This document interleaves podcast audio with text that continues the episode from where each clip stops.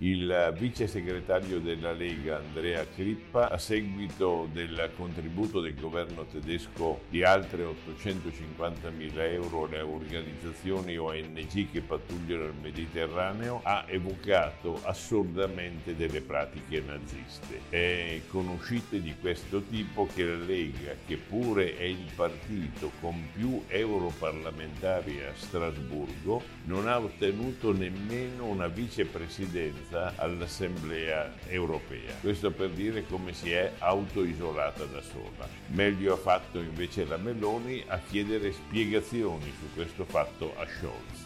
I fatti sono molto semplici. Il finanziamento tedesco serve a navi che spesso non soccorrono migranti a rischio ma sono conniventi con i eh, negrieri dei barconi che appena si staccano dall'Africa avvisano eh, chiedendo il soccorso. Le navi ONG arrivano, prendono i migranti, lasciano agli scafisti i loro natanti e i motori relativi e fanno loro addirittura risparmiare il gasolio per arrivare in Italia. Le navi ONG poi dopo eh, scaricano i migranti accolti in Italia migranti dei quali la Germania non ne vuole vedere uno. Non è questo un comportamento accettabile da parte di un governo che si dichiara amico. Bisogna chiedere spiegazioni ma non spaccare il tavolo.